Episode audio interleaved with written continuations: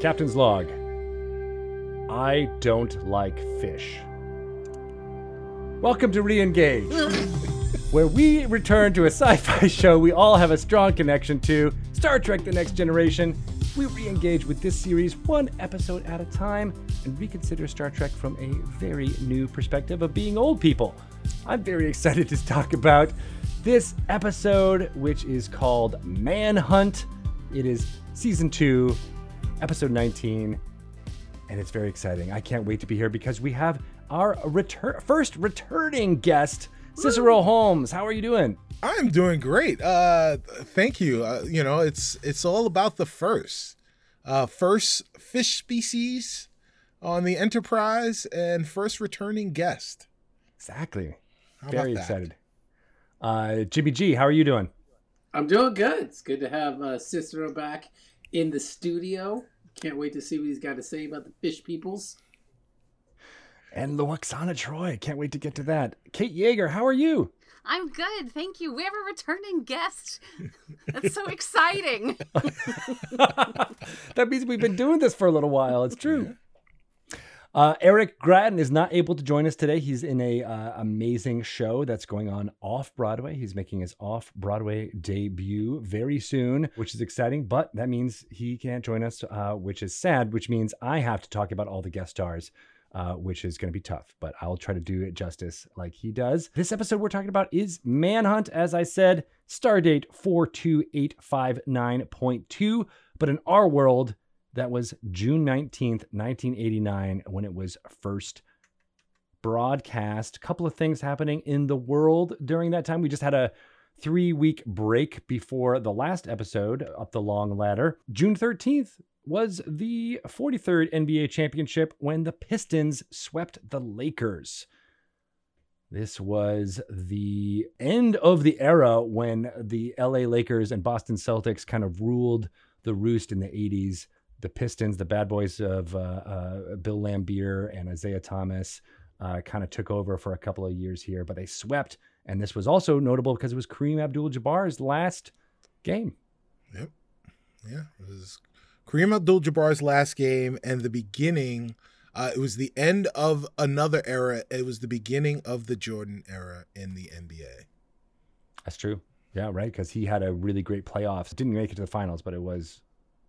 This was where he when he took it personally, I believe, from right. the documentary. That, that is that's he took it personally. He started taking it personally, and then after that, every season that Michael Jordan started the season with the Bulls, they ended the season as champions. That's amazing. Yeah. Yeah, that's true. Right. For the rest of his right, the rest of his career as a Bull. Yeah. I should tar- start taking things much more personally. Yes. Yes. We have used that in my in my kids' soccer games where uh, they scored a goal and we were like, well, it was because that girl kind of like took her out and she took that personally. Personally. On June 14th, a couple of days before this, Ronald Reagan was knighted by Queen Elizabeth the second. Wow. I don't remember that. Yeah, So was an- he was Sir Uncle Ronnie? Sir Uncle Ronnie. Uh, I just want to say boo to all that. Right. Yeah, Sir seriously. Sir Gipper. Uh, and the funny thing is, he doesn't remember any of that. No, no. Yeah. So Partly did it, because he's did it really happen? Uh, one thing that I didn't remember until I read about it, though, also on June 14th, Zsa Zsa Gabor was arrested for slapping Beverly Slapping a Hills cop. cop. Yes, that was on. That was five cop. days before this was uh, was premiered, and that that little anecdote uh, I remember for some reason from from my childhood. As a huge Green Acres fan, it resonated with me. yes. I used to do impersonations as a as a young preteen, and one of them was Tammy Faye Bakker, and the other one was Zsa Zsa Gabor. That's Uh, I All right, well, yeah. now we got to hear both. you can't just mention it without. You can't No, bring, no. you can't drop that and walk Right. away. Uh, the the Tammy Faye Bakker is hard though because it involves me with my sort of Pan's Labyrinth style hands in front of my eyes with Ah. really big Yeah, of course. eyelashes. It's a it's a it's a visual im- Yeah, yeah, yeah. impersonation. Right. Okay. That's just for us here on this call. Uh, but that's all I got for history. What's going on in the world of entertainment, Kate? Well, we missed a lot in the three weeks between these two episodes. Uh, some amazing songs worth mentioning. Uh, I'm going to give you the choice between three songs, and I'll Ooh. sing uh, the lyrics to one of them for you. Uh, Mm. On June 3rd, we had Rock On by Michael Damian. Mhm. Uh, a fantastic song. I saw him live at uh, Videopolis at Disneyland. Uh, him and Corey Feldman when Corey Feldman was in the love phase. Uh, amazing. Wow. Uh, June 10th, The Wind Beneath My Wings by Bette Midler Mm. was number one. That's And on one. June 17th this week, uh, I'll Be Loving You Forever by New Kids on the Block. Ooh. Ooh. All of Ooh. them suck. Yeah. How dare you? I vote for Bette Midler. Right. Yeah. Uh, I Yeah. mean, that is that's the song that we're most likely to hear at a wedding somewhere or someone's retirement. It has. My high school graduation commencement song. Oh, Wow. Was the wind beneath my Yes. wings? Yes. Oh, wow. And you know, you don't hear it just once because you got to get all the students through. It was repeated. Oh, oh uh. no. yeah. It, it also has the best opening lyric of any song, which makes sense if you see the movie, but just cold listening to the song, it's Right. it must have been cold, Cold there in my shadow. shadow, It's like it's like a diss track right from the yeah, start. right. Exactly. right. You suck, and let me tell you why. But actually, you're the wind beneath my wings. I But guess. let Yeah. me tell you, Sister we're gonna flip that and make it a love song. there we go. There we go. Watch this. The record scratch. Uh, I've decided not to sing. On the movie front, we missed uh, Indiana Jones and the Last Crusade. Oh, one of my favorite movies of all time. Uh, good one. And uh, I think my favorite of the Indiana Jones series, Mine too. uh, which is It's sort got- of controversial, but It's got great tapestries. yes, Yes. it does have great tapestries. And and Kate, you you chose wisely. Thank you. We also missed uh, Star Trek V, The Final Frontier, uh, the week before this came out. And the number one movie in uh, America was Ghostbusters 2. Mm. Ghostbusters 2. Yeah. And that's what's, ha- what's happening in the world of pop culture. What's happening in your neck of the woods? I I'm a unabashed fan of Ghostbusters 2. I don't know As am I. why it gets Oh, so yes. much hate. Maybe it was because I was, you know, 11 when it came out and so I was like this is great. It's like right. it's like the old one but but different. They walk with the Statue of Liberty at the Right. end. Well, Like, and so it cool. had it had the things that you liked for, as a kid in them, right? Yeah. Uh, it you know it had the NES uh, Advantage controller. yes. It had uh, flat top wearing Bobby Brown in it. The the Statue of Liberty is you know moving around and and Vigo the Carpathian was taking over a baby. Like it, it was Slimer was was a good guy in Right. you know after watching Slimer on the Ghostbusters the, real, Ghostbu- Ghostbusters. the real Ghostbusters uh, cartoon, getting to see Slimer in a in a movie was awesome. So yeah, it was everything. It was the Ewoks for us, man. We were the perfect age for this. The perfect age for it. I loved it. I loved it. Uh, so moving on, I'm gonna fill in as best I can for Eric here, talking about uh, the guest stars. At first, I was like, "Oh, we already covered these, so it won't be that bad because we already talked about Majel Barrett and Carel Struycken as Mr. Hom." Um, but there are a bunch in the Dixon Hill world that I can talk about. So Robert Costanzo is the first one that comes to mind. He plays Slade Bender, who is the character that comes in and wants to shoot Dixon Hill uh, to start. This guy was in everything, Everything. everything, especially as this gangster type of role. Um, I'm calling him up now because there is so much to go over. I'm not going to do the the laundry list here, but he was in basically every TV show created from 1970 to 1990, uh, including Police Squad, Cagney and Lacey, Saint Elsewhere, Hill Street Blues. Uh, he was in various uh, five episodes of Family Ties. Uh, he was in The Twilight Zone. He was in L.A. Law. Uh, he was your stand-in Italian gangster for a long time, and of course, in movies, he was in Dog Day Afternoon, uh, as well as Dick Tracy and Die Hard 2 right around this era. As uh, at Die Hard 2, he was like basically the the cop uh, that was talking to uh, John McClane. Uh, in Total Recall, he's got a big part there as well. Uh, Honeymoon in Vegas, uh, and then he goes and does a lot more uh, voiceover work after that in the '90s. Um, as uh, you know, he's in Batman uh, movies. He's in Air Bud. He does a lot of stuff, and he's still alive today and still working. Uh, most recently, he was in a 2021 film called Dutch, and he's got two more credits coming. So, kudos to Robert Costanzo for for keeping it alive. We also have Rod Arrants as Rex, no last name Rex. Uh, he is not in a bunch, but he is in a ton of other Star Trek stuff. He was in, uh, uh, not a ton, but he was in Star- Voyager. Um, and his career uh, is not quite as uh, peppered as Robert Costanzo's is, but he continued to work uh, through the 2000s, including a uh, what I want to know more about the pilot episode of a sitcom called the Darwin Awards. Which Oh no. I, I- that sounds funny just hearing about it. I don't know why. Uh, then we have Robert O'Reilly, uh, who was Scarface, was the name of the character, but he was the one uh, in between Robert Costanzo's appearances who came in and threatens Picard over the desk.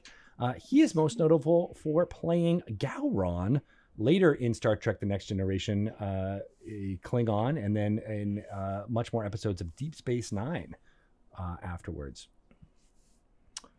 Um, and then finally, we got the return of uh, Rhonda Aldrich as Madeline, the secretary. I love that she is basically this continuing character throughout all of the four Dixon Hill episodes uh, throughout here. Um, and uh, she keeps it going. She keeps going full steam. Uh, Jimmy, what is going on with the fun stuff? I know I left out one big guest star, which I was hoping you might cover. No. uh, I'm not. Uh, I only. Oh well, yeah, yeah. I know who you're talking about, but uh, I think we can get to that person when we uh, uh, talk about that that those two characters. Uh, Okay. Just three little quick tidbits from the Nemecek files. This happens to be Tracy Torme's uh, very last episode, his Oh. swan song. Um, he's not credited as a writer. Uh, this is the second time he did this. He went by a pseudonym in protest of the changes that were made to his script. And this was actually supposed to be a sequel to the or the third of three scripts that played directly off of the first Dixon Hill and the first Lwaxana Troi episode, both of which he wrote. Um, and this was supposed to be a, an immediate follow up, and they played around with it so much that that didn't necessarily add up the way he wanted it to, including uh, Dixon Hill having voiceovers, which they they recorded and thought this sounds way too much like a captain's log and it might be confusing. So they took that out. So this is the last time we'll hear Tracy Torme's name as writer, and it's the last time for a while that we hear the director's uh, name as well. He doesn't come up again until like season four. And then the only other little tidbit, which I never noticed and then became starkly aware of uh, after reading and watching the episode, is that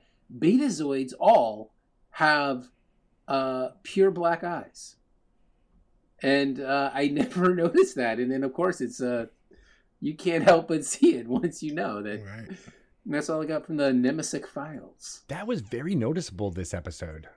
For sure. Yeah. So yeah, well, let's get into it as it happens. We get a mysterious message about Antedean dignitaries who are going to be coming to a conference on Pacifica, which is a you know, just by the, the name of it, it's got to be an all ocean Yeah, it's a water world. it's a water world, right? So it makes sense that these amazing Antedians are brought on board. There's a lot of lead up to their visual reveal, and then we see they're essentially fish people uh, standing in what looks like a shower curtain.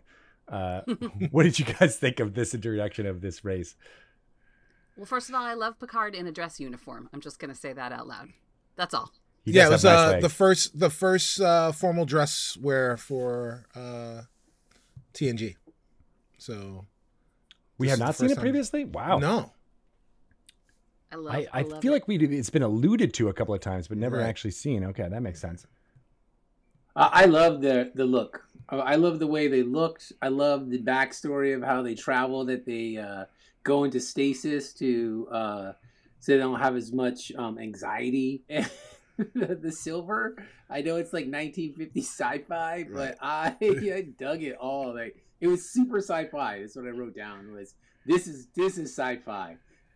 Fish people in silver costumes is sci-fi.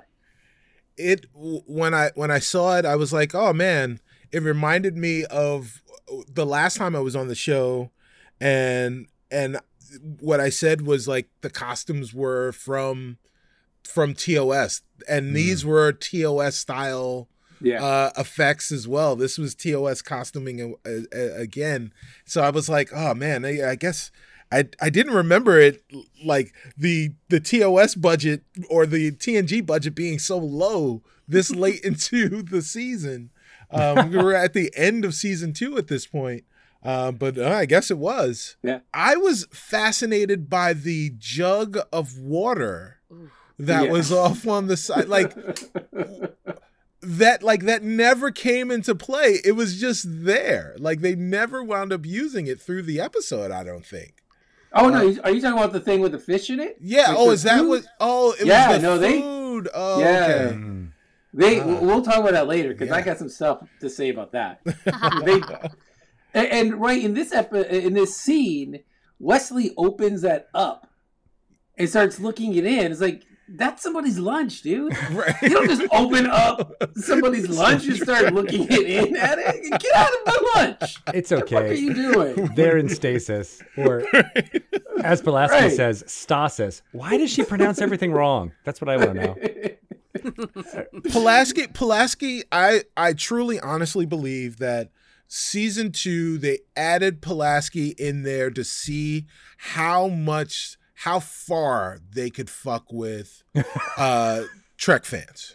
Right? Because Dr. Crusher was such a compelling character and then inexplicably was was recasted for Pulaski and she was the most ornery like bones-esque doctor of of all time but didn't have the relationship with any of the officers that that, that like endeared Yeah. bones to everybody else Yeah. until like there was like five minutes left of the season and then it was like oh you know what Pulaski's not too bad and then the season three and she's gone forever forever Never mentioned again. Yeah, that's a great point because it wasn't until the last episode we did where uh, she and uh, and Worf have that tea ceremony. right It was absolutely the most like I was like I can like this Pulaski, right uh, but it's sort of like they didn't figure out what to do with her until it was too late. By the way, I will bring this up next episode too, but I might just cut this out. But in the next episode, you can totally tell they smashed. yeah oh, they totally smushed for sure. Uh, but then, then Worf has the best line at the Oh, end of this, yes. Where it's this long pause and he's staring at the Antedians, and you think he's going to say some one thing, and he says, "What a handsome race." yes Oh, I laughed out loud, a gut laugh. It's it is his Hamlet.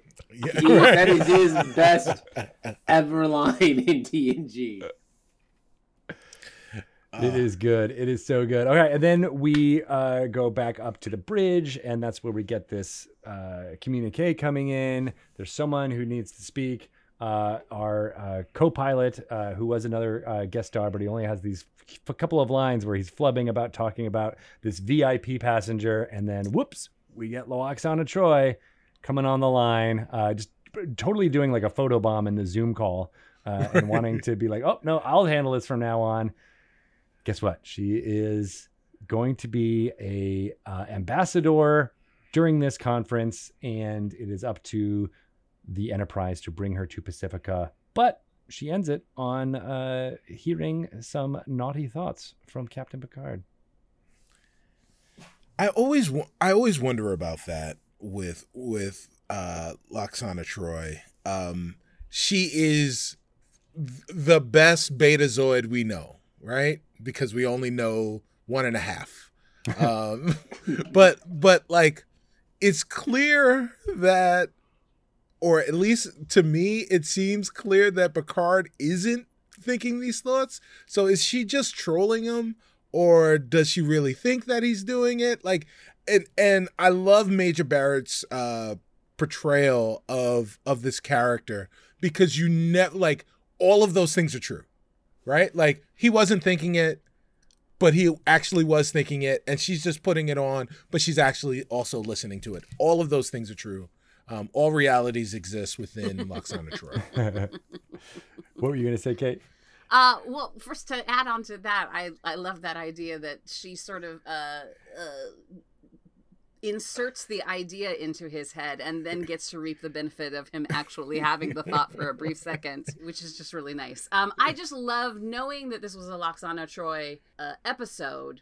Um, Troi's moment before when when before we know who it is where she sort of just gets out of her chair horrified uh, is just such a wonderful reaction in retrospect knowing that it's because she senses her mother um, i feel like we all have that sense sometimes you know the person that you love the most that you're like they're here oh no I, uh, I, I for both of those things one like I, I totally agree with what Cicero was saying, but what what struck me on this one, and I'm wondering if it would be written differently today than it was then, is like this is abusive. Yes, you, you yes. can't use this thing that you have to either be truthful or to lie, and especially in front of a bunch of other people and with a person in a, in a command position. It's like everything about what she did is at least wildly inappropriate. Like you, you, you, you cannot do those things with your gift. I mean, that is an absolute abuse. And then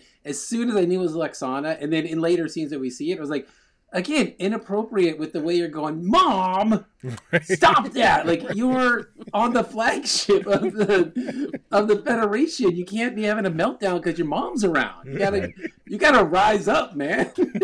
but she's the only one who can speak truth to her because you know Picard can't because she's got this ambassadorial rank. Um, but I agree with you, Kate. Like I, I have certainly had that moment where you see the caller ID and it's your mom, and you're like, oh god. god right. It's not the emotion that's out of place. It's how you voice it in front of your colleagues. It's true. It's true. That's a little different. Yeah. Right. Uh, so then she beams over and she's immediately uh, surprised by the Antedians, of course. I love that they just keep them in the corner. It's just like they sort of say, I'll find somewhere for them to be. Right. And Yeah. where they found for them to be is just standing slightly to the left. They literally say, "I'll I'll store them here." So she's freaked out by them, can't read their thoughts yet. Compliments Picard on his legs and how uh, beautiful they are, and then immediately gets into her bits about what he's thinking about what's going on. Uh, I love that Riker now has to pick up the luggage. It's a great little comedic moment where he's picks it up. That luggage Lotzi is is just to die for. It's chef's kiss. Yeah. I love it. Uh, he thinks he's going to be all badass, and he's he's. "Whoa, I'll take it. And then you see him struggling all the way to her room. Uh, so then yeah, then we go to the uh bit where Deanna is described, you know, trying to talk with Lwaxana, her mother, about what's happening, how far along it is. We're not really sure what uh what is going on here with Lwaxana's behavior of uh being even more flirtatious than the last appearance. This is where we learn that men are a commodity. Yes, Right. Yeah. and should be owned again. Yes. Do you remember that line? Yes. Again, inappropriate. And then her fa- her her father never complained. Well, and I wrote down on this one when she says father worships you. I was like, what man worshiped this woman? The way she behaves, and that's an interesting story. I would love to see that relationship because you could justify it somehow, but I want to see it unfold. Well, don't don't let uh, Paramount hear you say that because they may make that as, into a series. Because there aren't enough Star Trek series going on concurrently. The Waxana files. Right. Uh, so then on the bridge, uh, this we get a little uh, locker room talk here from Will Riker. The way he's talking with this, I mean, we know now that his leg up is because of his back thing, but that felt very odd to be the so way he's gossipy. Yeah. And poor Crusher Wesley's just eating it up. Well, Wesley has a lot to learn in this episode. He makes a lot of uh, assumptions and uh, does a lot of uh, judging, and this is not a great episode for Young Crusher. It's, it's not. It's not a. It's also not a great uh, clothing episode for Young Crusher either. um, so yeah, I, I know. Like the last again, the last time I was on, he was in like the the biggest giant sweater of all time.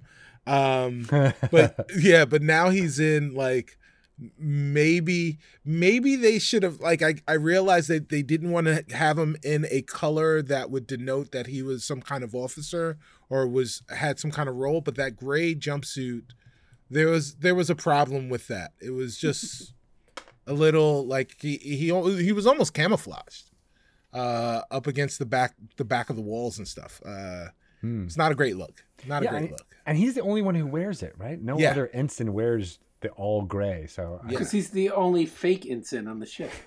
right Everybody else had to actually go to Starfleet. uh, Picard. he's got a field commission Yeah. Is gray the color that all of the colors would be if you mixed them together? Like you mix the red shirt with the yellow shirt with the blue shirt, and it all comes out this sort of gray color. It's the palette, right? It's yes Bob Ross mixing all those colors together. well, and we talked about it before. His original jumpsuit that had the multicolors that was specific to it, it represented all the fields: science, uh, command, security, uh, engineering, all that. Right. I wish they'd stuck with that. That's my hoodie. I love it. Yeah, it was better. Uh, Picard dresses them down, though. He's like, no, we can't do that. No joking around about she has ambassador rank. She may be eccentric, but we have to respect her. I, I liked this was another example of Picard basically being like, hey, knock it off right uh, to his to his crew. Um, then he also says everybody's got to get in dress uniforms for the dinner tonight, and they're all like, "What the? We haven't been invited." It was a little kind of uh, comedy of social mores there, where they're like, "Wait, did I not get the invite?" right who's who's on the list are you on the list I rewound it back just to make sure I didn't miss the invite. right right let me check my She emails. doesn't. She doesn't say uh, that anybody else is invited. Just that it's uh, you know an ambassadorial dinner. yeah It's true. So then Picard uh, has a quick scene with uh, Pulaski as he's got his dress uniform on again, bearing a bottle of something blue. Barbasol.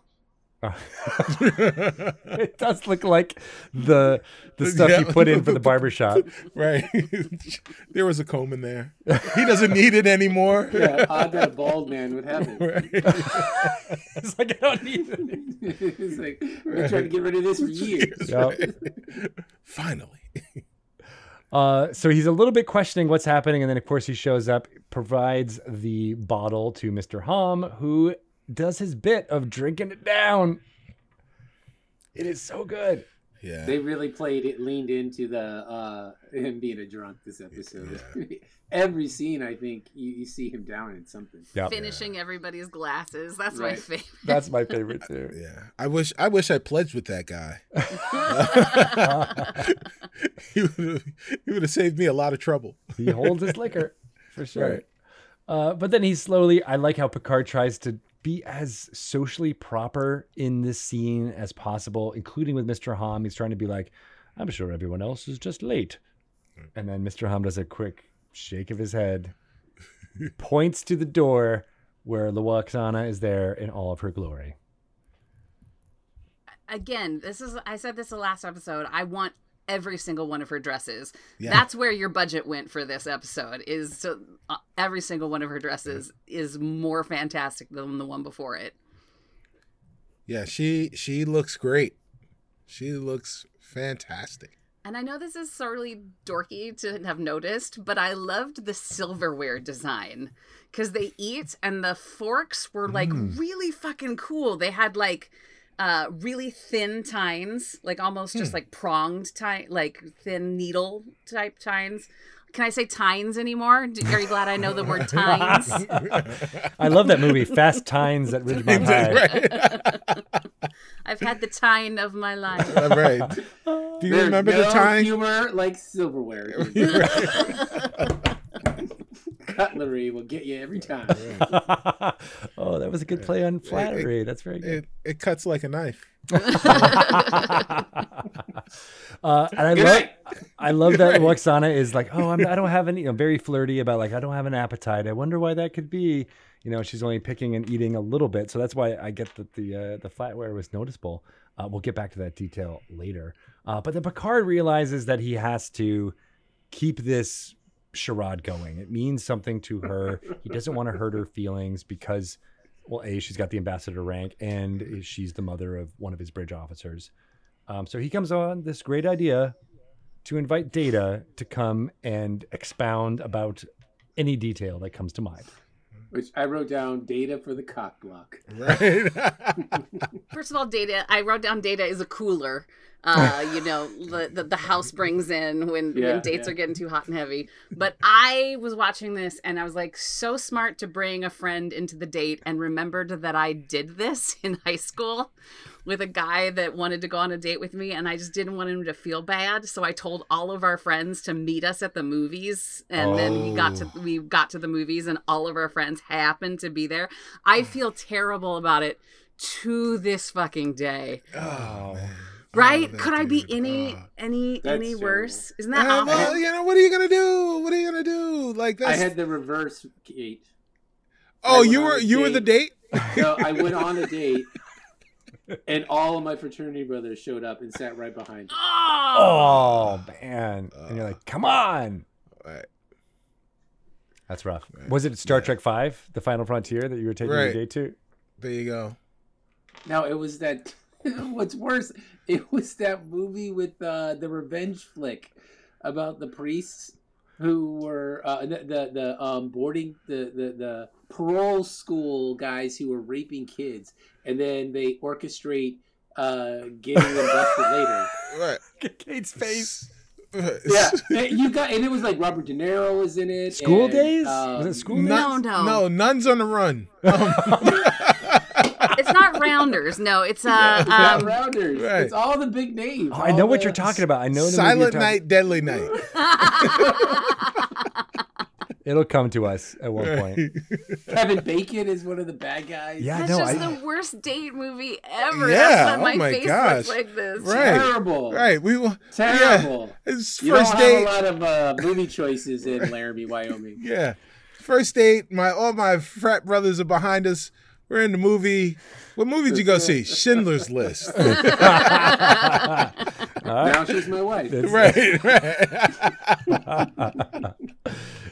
Oh man! Oh. All right, so then Troi meets up with Pulaski in the hallways and finds out that well, a that that uh, Picard was in Lwaxana's chambers, and then also this is where we, as the audience, learn what's going on with Lwaxana and that she is going through the phase. I, I have to say that I think that this uh, first season of Picard missed out on a great episode to find Troy in the middle of her phase. Yes. Oh, yes. you're I thought right. about it. I thought about that when they were talking, when they were discussing it. I was like, oh man. So I wonder if Troi is going through this right now in Picard. I bet, Right. Yeah, that's a good callback. That is a huge, huge miss by them. Oh, such a big miss. Or Season two's coming. or Season two. or I so we we discussed on uh, my Star Trek podcast, uh, Discovery Debrief, cheap, cheap plug, um, that when when we when we when we learned that Troi and uh, Riker would be somewhere in the season, that we thought that maybe they were running some kind of like sex cult.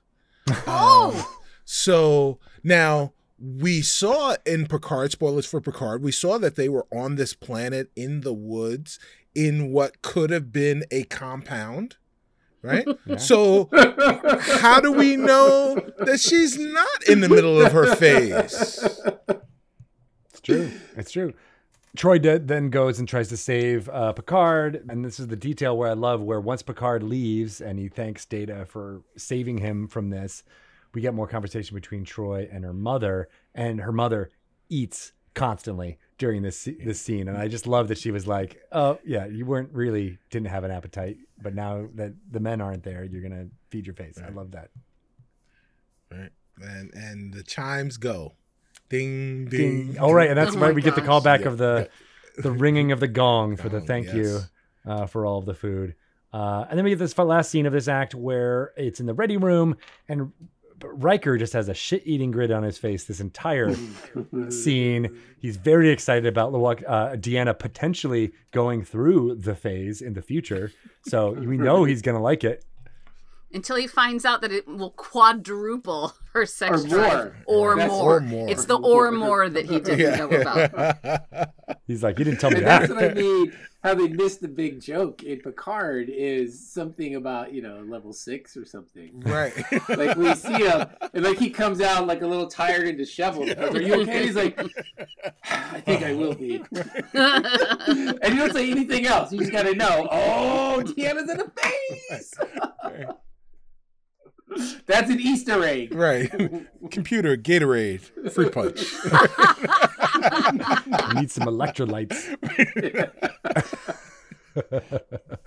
uh, but Picard is very happy to be like, oh, I'll just be unavailable. So I'll go into my favorite fantasy world on the holodeck and I'll be Dixon Hill. So that's where the next act opens. Didn't someone flat out die the last time that they were in the Dixon Hill uh, world? It just Yup. it just feels like In that very stay office. away from in that office, right? And it doesn't seem like it's gotten better. No, I mean, three times he's got to stop because he's in danger. Right? It feels like he is. I feel like the computer is being a real dick here. Uh, he, she, he's clearly saying, "I don't want to deal with violence," and then they come in with the these three scenes back to back. Where this is where Robert Costanzo uh, has a little bit of a preamble before he starts to draw his pistol, and uh, Picard freezes program. We get the Scarface guy uh, come in, and he threatens him over the table. Clear that, then we get that lotsy of clear program, and Picard falls down on his face uh, on the desk. Which is, Which I wrote down. Great that holograms can set up pratfalls. they should be doing that more often, honestly. Right. Um, and then we get the, sh- the the the the comedy of threes here is having uh, Robert Costanzo's character come back with a Tommy gun. He's like, ah, I'm tired of you. Uh, he's about to shoot him again. Um, great reaction from Patrick Stewart there with his hands up against the wall. He's like, freeze program. Say goodnight, you filthy animal. Got that energy for sure. I really appreciate the way the Dix Dixon Hills um, vignettes are shot, right? Because it's it's it definitely it is completely film noir. Like you know the the camera angles that they use, uh, like the Scarface scene when Scarface comes in, they've got him right up on the camera with with uh, Dixon Hill in the in the backdrop, you know, and like all of that stuff is really set up really nicely. Agreed, agreed. And I think they, I, I hope they were able to use the same set. I guess I, but probably not. They probably had to rebuild it again uh, for this. Now that I'm thinking about it, because they wouldn't keep it forever. Right. Um, but it does look authentic. I like that he turns up the music and kind of gets like a, a, a real ambiance of what's happening here. And then we have, uh, you know, a middle scene here where Lwaxana now knows that Picard is busy, and then we go back to Crusher and Worf just staring at these at these fish people. Worf is thirsty. He is thirsty. and Wesley's judgy again, and and manages to pull off a, a, a "You're handsome for a Klingon" line, to Right, which I wrote, yes. "Oh Wesley, no, just no, like just stop." That was that was socially acceptable at the time. Oh my god. You know, that was it was it was the time of don't ask, don't tell was progressive for Mhm. this Right. time. Think about that. Right. Right. right. So just don't tell yeah. anyone how. Right. Yeah. So yeah, you're you're handsome for a Klingon is uh is is definitely something that I've heard. Oh. Let's put it that way. Well, that's awful. Well, at least Wesley has the wherewithal to be like, "Oh, that came out wrong. I didn't want to Right. say it that way." yes. Uh, but then Lwaxana comes in and does even worse. So Honestly. thirsty. Thirsty for Wesley. Upsetting. She can't wait for him to mature. She less there was a lot of optimism. she saw a lot in Wesley. Um and you know, and that's that's what we want. We want our elders to be able to see the people that we're going to become. and that's what she was doing. All right. Well, then we go back to Dixon Hill, and he's he's going to leave the office, uh, and he has a nice conversation with his secretary Madeline, and she's very excited to go to the bar with him, but she said you about to bring this gun to to uh, defend yourself. And after all the talk about nonviolence, Picard seems very excited to have this gun. He does the whole Yeah. thing with the spinning of the of the of the barrel. Very odd, but excited to get going. And then he's in Rex's bar where we meet the bartender, uh, uh, Rex, who doesn't have a last name. I just love that detail. That they're Yeah. like, "Hey, what's your last name?" And he's like, uh, "I don't think I have one." Great programming there. Picard goes on about World War II for just a little too long for my taste in this. It becomes like reading a, a history novel for a hot second. Yes. I feel like this Dixon Hill as B story is a really interesting tack to take. Uh, because it's it's not the most interesting of the Dixon Hill storylines that we get. There's a lot of waiting around, like a lot of hiding. Right. Yeah, it is basically just a, a- a duck and cover move. A um, couple of cool lines in there. Like I, I like that he is talking about World War II. Uh, it's it's the, the whole joke here is that this is fish out of water for Picard, right? And so he says, and he- I- Fish out of water. Ah. But I love the interaction where the bartender is like rubbing his fingers together and he's like, What is that? And then even Picard does it like back to him and then taps the Right. table and he's like, Is that we done? Oh, money. money. I've I've got to remember to bring that next time. And the bartender is like, Yeah, fucking A you do. We go to find out that uh uh Lwaxana is picking Riker to be his her mate uh, on the bridge. She barges onto the bridge. Deanna is very upset with with her uh, presence at all, and basically says, "No, not him. You can't choose him. Why? He's adorable." I actually really like how this um, this conversation is is through voiceover, but the acting is is spot on for how Right. those li- lines would be delivered. Yeah, I, I I really enjoyed it as well. But yeah, I was looking at I was looking at uh, Lwaxana when when this happened. Like, she has to know, Yeah. right? Like she she of course she knows uh, why why not him, but then she does it anyway. Right. and it's like well and and deanna doesn't seem like she's she's upset by it but she's not wrecked by it. And and it's like well what does that say about the betazoid uh physiology that her mom can choose the the man that she loves as as her mate because she's going through the phase and that's okay. Like what what does that mean And I, the weird exchange too afterwards, where Troi's like, "Why didn't you let me stop her?" to Riker, and Riker's like, "Well, we'll let the captain deal with that." And she's Right. like, "Coward." She calls Riker a coward, which I thought was crazy. Yeah.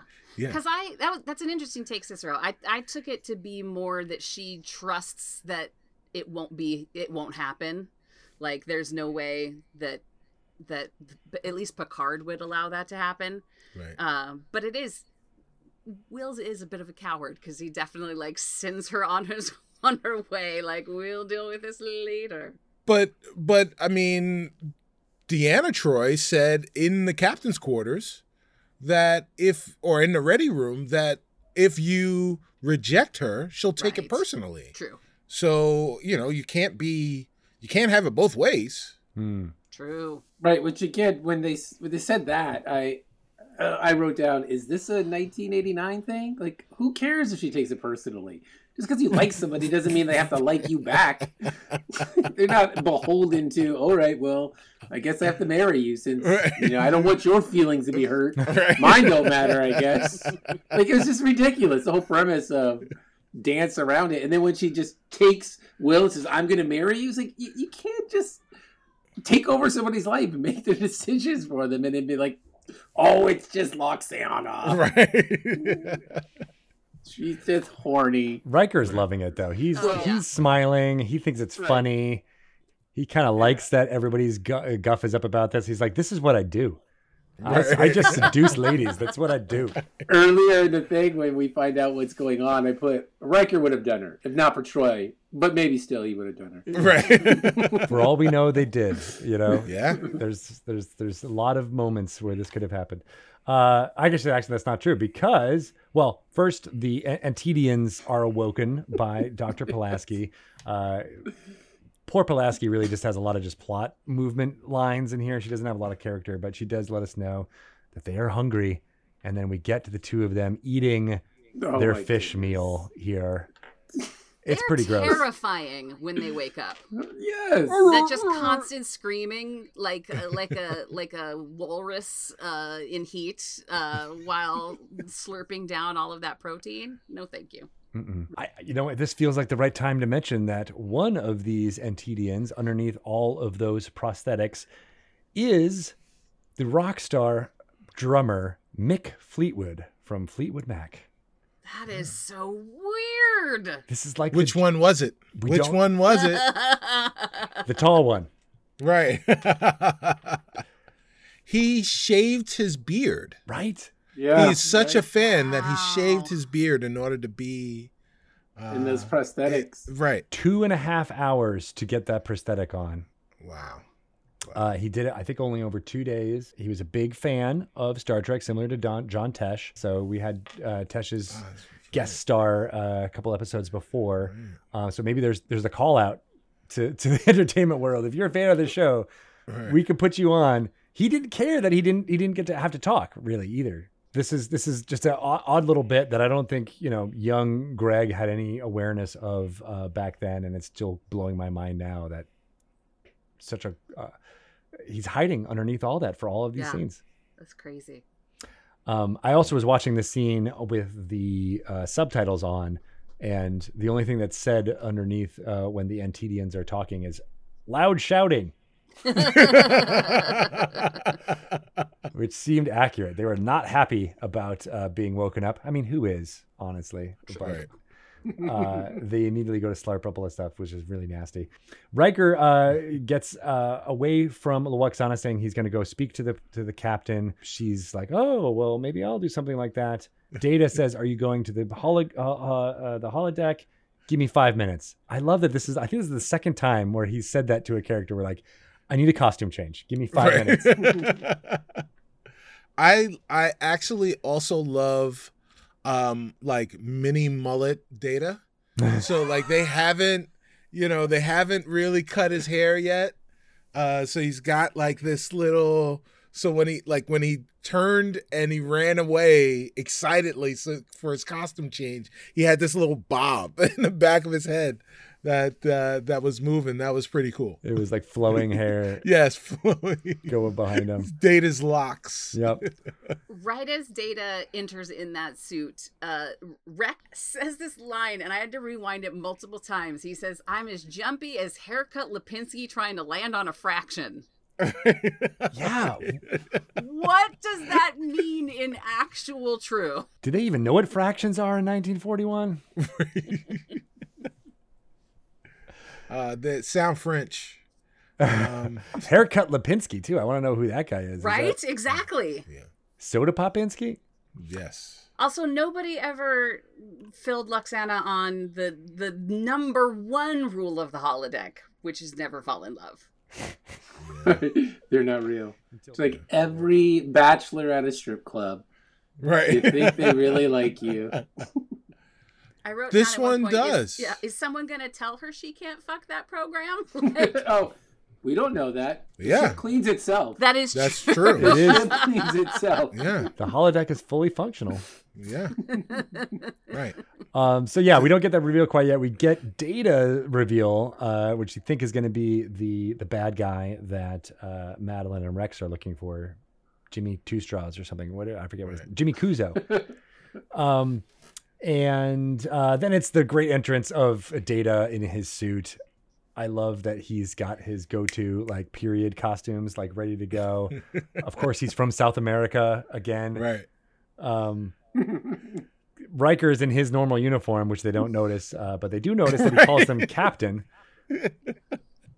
Uh, which Riker Riker's just not a very good role player, honestly. He never really follows through on this LARP. well, Picard didn't lead into it either.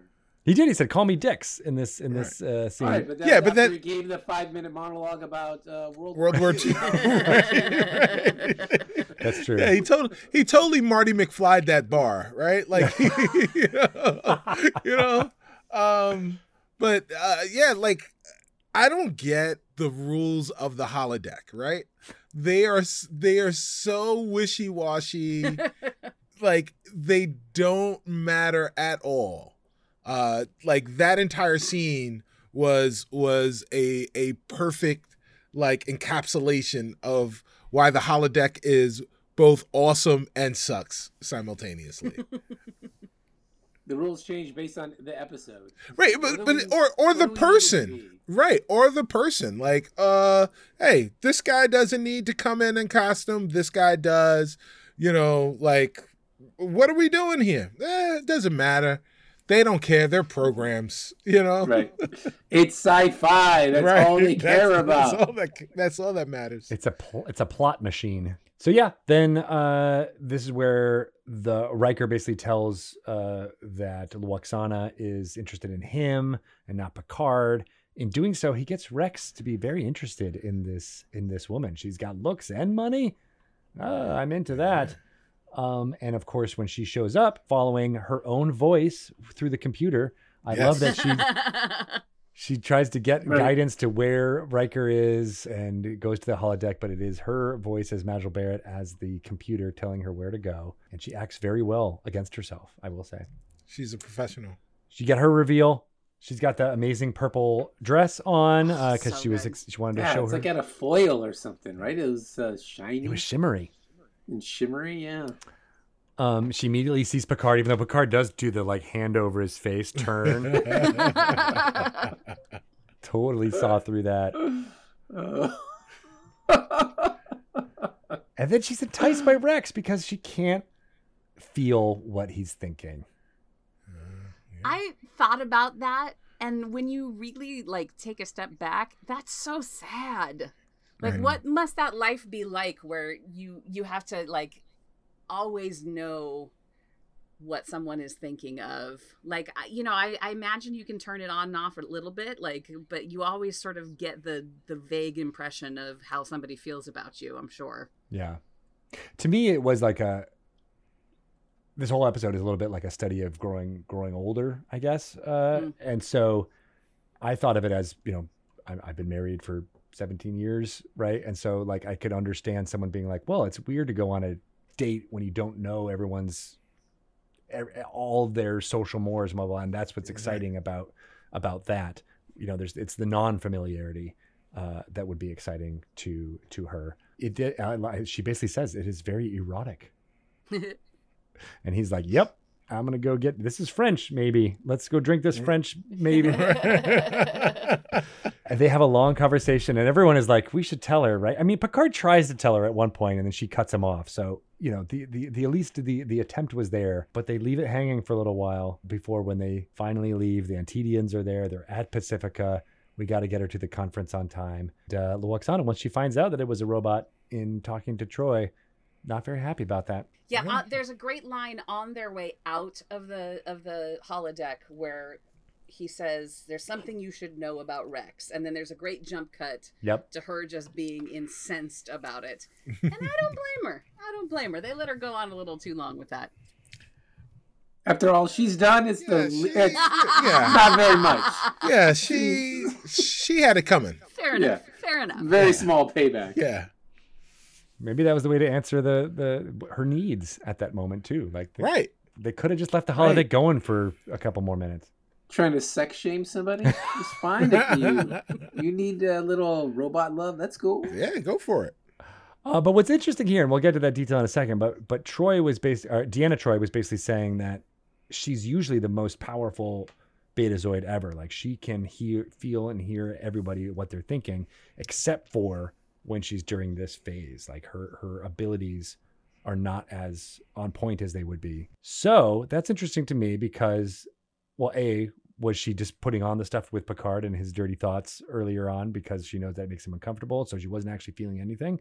Um, but then when we get to the resol- resolution here at the end, where the Antedeans are ready to beam over to uh, the conference on Pacifica, Lwaxana is there, and she just very casually mentions, "Oh, by the way, those two are assassins, and they're going to blow up the conference. They've got this uh, material sewn into their shower curtain costumes that we couldn't detect that are going to blow everything up."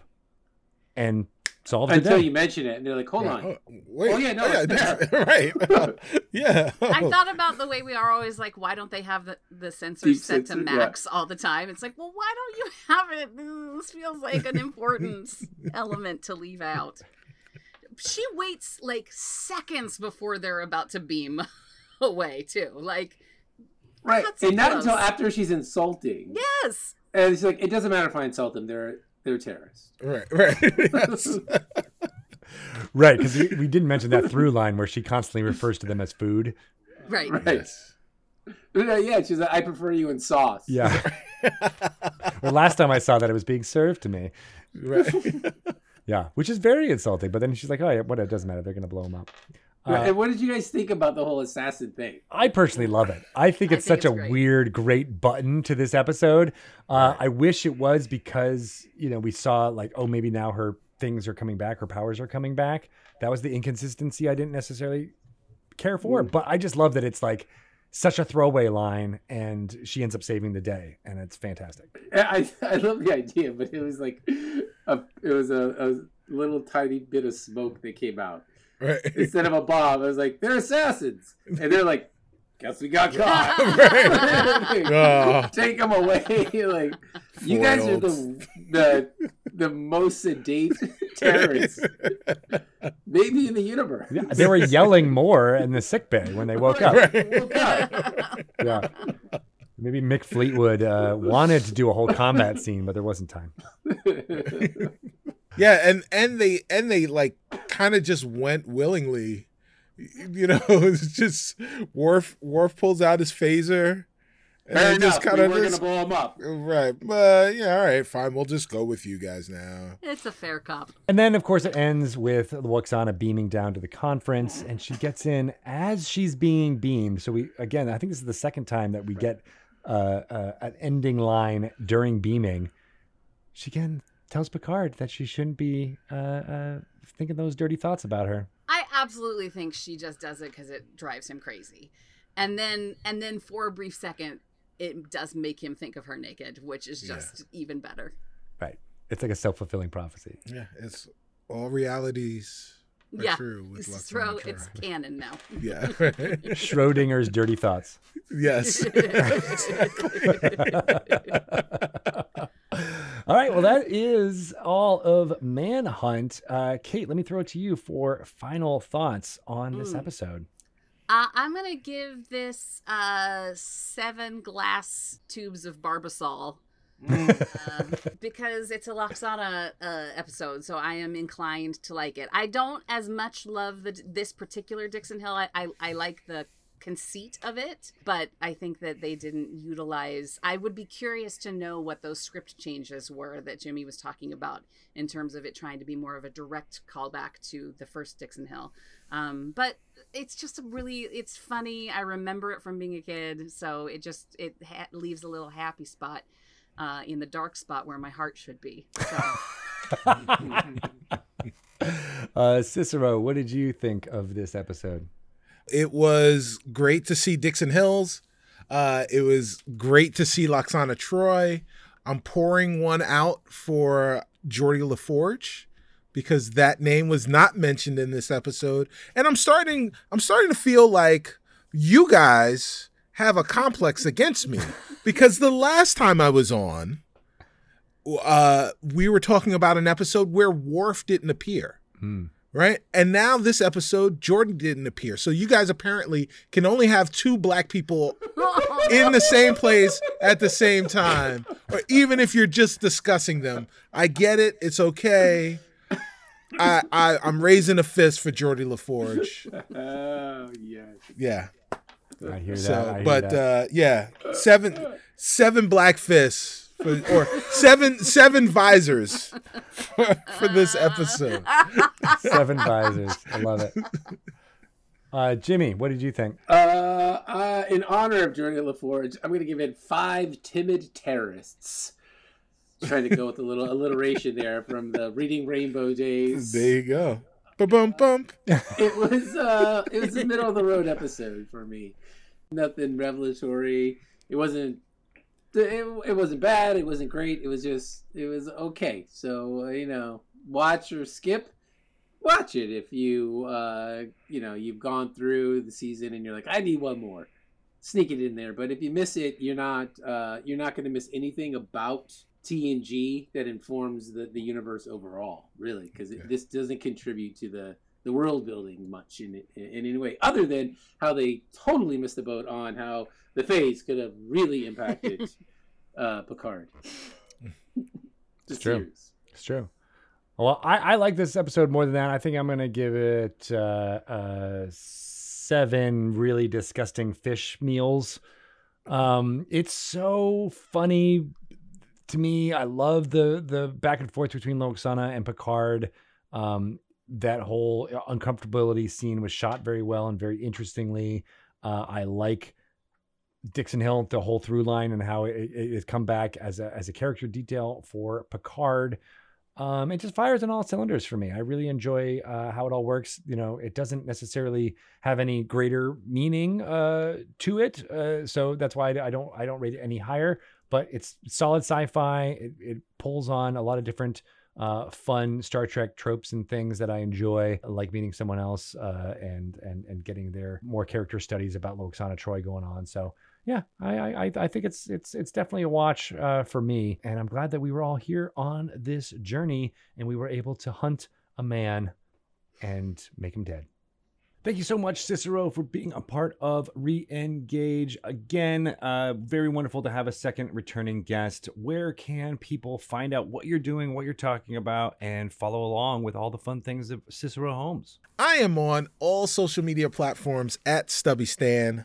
Uh, you can find the Discovery Debrief podcast on Twitter at DSC Debrief and on all of your favorite podcatchers, Discovery Debrief, where we're talking about all the new Star Treks, including Lower Decks and Picard and uh, Discovery and Strange New Worlds and all of the, the upcoming shows. And uh, you can also find me on the Test Your Might podcast. It's a video game debate podcast. Think ESPN's first take, but for video games.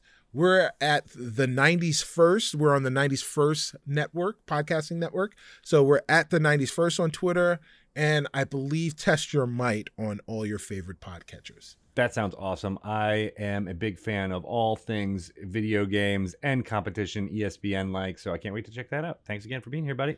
Thanks a lot. Loved uh, being here. Next up, we got The Emissary, hosted by Kate. And I can't wait for all that Klingon shenanigans to be a big part of what we're doing here on Re Engaged. Uh, my pants are now thoroughly wet. so thank you all for that. Thanks for joining our Cultural Bridge officers for this episode of Re Engage. Next week, we are continuing the mission with another episode of Star Trek The Next Generation. We want to hear from you, our listeners. If you've got questions or observations, hailing frequencies are open. Email let's reengage at gmail.com, or you can follow Reengage on Instagram and Twitter at ReengageTNG to get updates on episode drops and all kinds of fun Star Trek things. But you can follow Kate Yeager at Yeagerlicious on Twitter and Instagram. Jimmy G is at the Jimmy G on the gram. Greg Tito is at Greg Tito on Twitter and Greg underscore Tito on Instagram. Logo artwork by Mojo Jojo97 on Twitter or mojo97.com.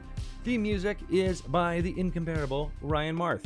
Thanks for listening. Stand by for Riker's Beard to re engage.